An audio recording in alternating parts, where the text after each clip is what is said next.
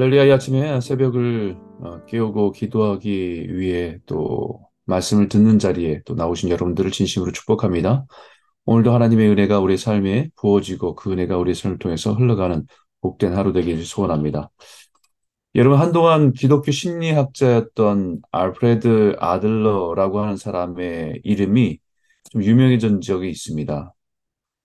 그분의 가르침을 정리해서 출판한 책이 사람들한테 많이 회자되고 또 읽혀지는 일들이 있습니다.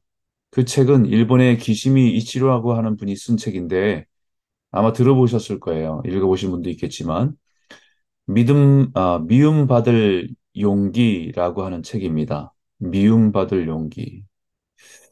많은 사람들에게 인기가 있었던 베스트셀러였습니다. 간단히 정리하면 사람들과의 관계에서 자기 자신의 자존감이 건강해야 미움받는 것, 그런 것에 대해서도 두려워하지 않고 자기 자신을 사랑할 수 있다라고 하는 것이죠. 바로 그것은 하나님 안에서의 자존감, 하나님 안에서의 자신의 존재의 가치를 알고 자기의 모습 그대로를 인정할 때 건강한 자존감을 가지고 살아갈 수 있다라고 하는 그 내용입니다. 그리고 두 번째 책을 냈는데 그 책의 제목이 삶은 언제나 답을 찾는다라는 책입니다. 많은 사람들이 자신의 인생을 살아가면서 여러 가지 문제를 끌어안고 살아갑니다. 인간관계, 일, 컴플렉스 등 인생의 수많은 문제들을 끌어안고 살아가면서 답을 찾으려고 애쓰며 모든 사람들이 답을 찾으려고 애쓰며 살아간다는 것이죠.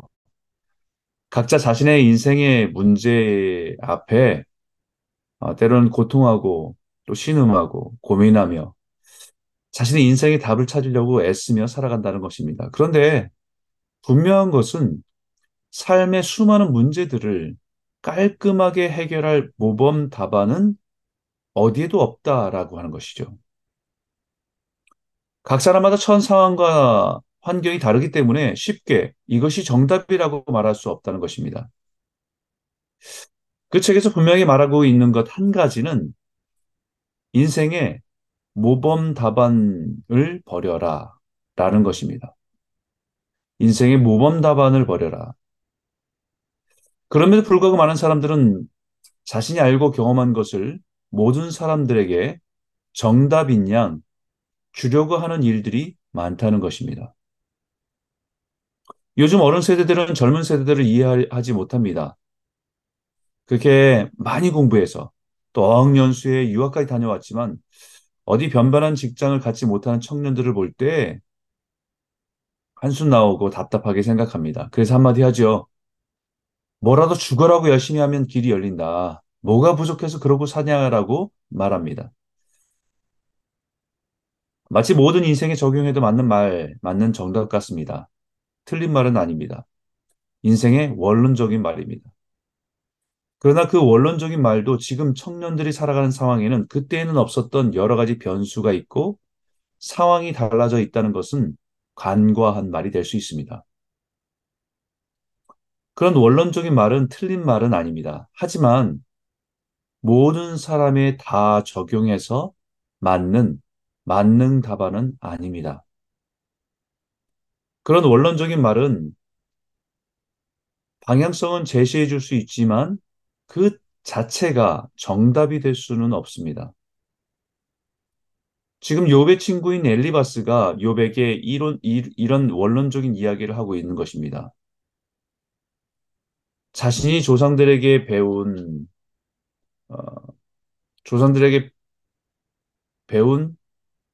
또 들은 지혜, 자신이 그리고 경험하고 확증한 모범 답안을 말하고 있습니다.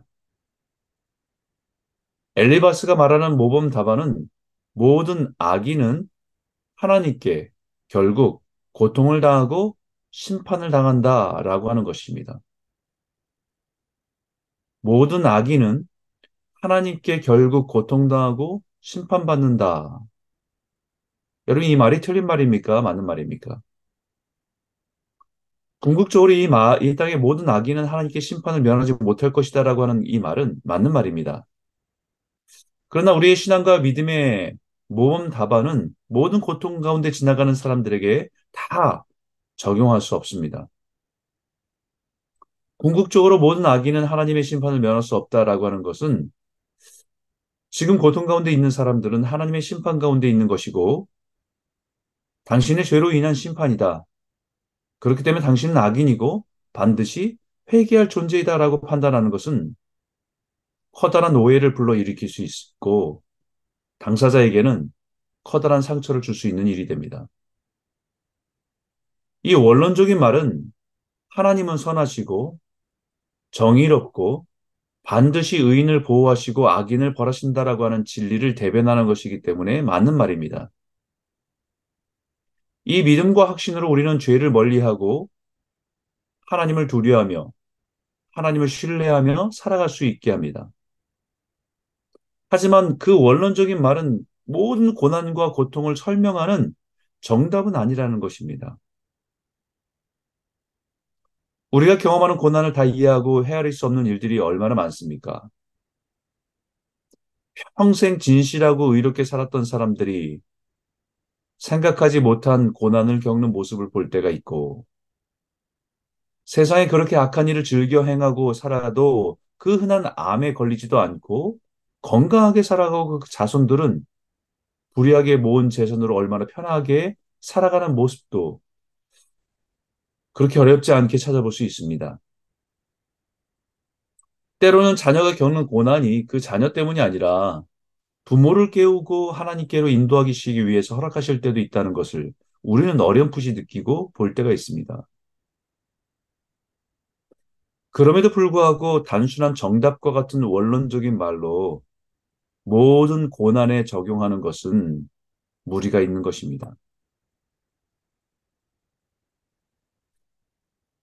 한 번은 예수님께서 길을 걷다가 날때부터 맹인된 사람을 보실 때가 있었습니다. 그때 제자들이 예수님께 이 사람이 맹인으로 난 것이 누구의 죄로 인함입니까? 자기의 죄 때문입니까? 부모의 죄 때문입니까? 라고 물어보았습니다. 바로 이 원론적인 대답을 가지고 모든 장애와 고난을 겪고 있는 사람들을 바라보고 판단하던 사람들의 모습을 그대로 드러낸 것입니다. 하나님은 선하시고 죄인과 악인을 벌하시고 의인을 구하시고 축복하신다라고 하는 원론적인 신앙으로 모든 고난과 질병과 장애를 판단하고 있었던 제자들의 모습이 그대로 드러난 것입니다.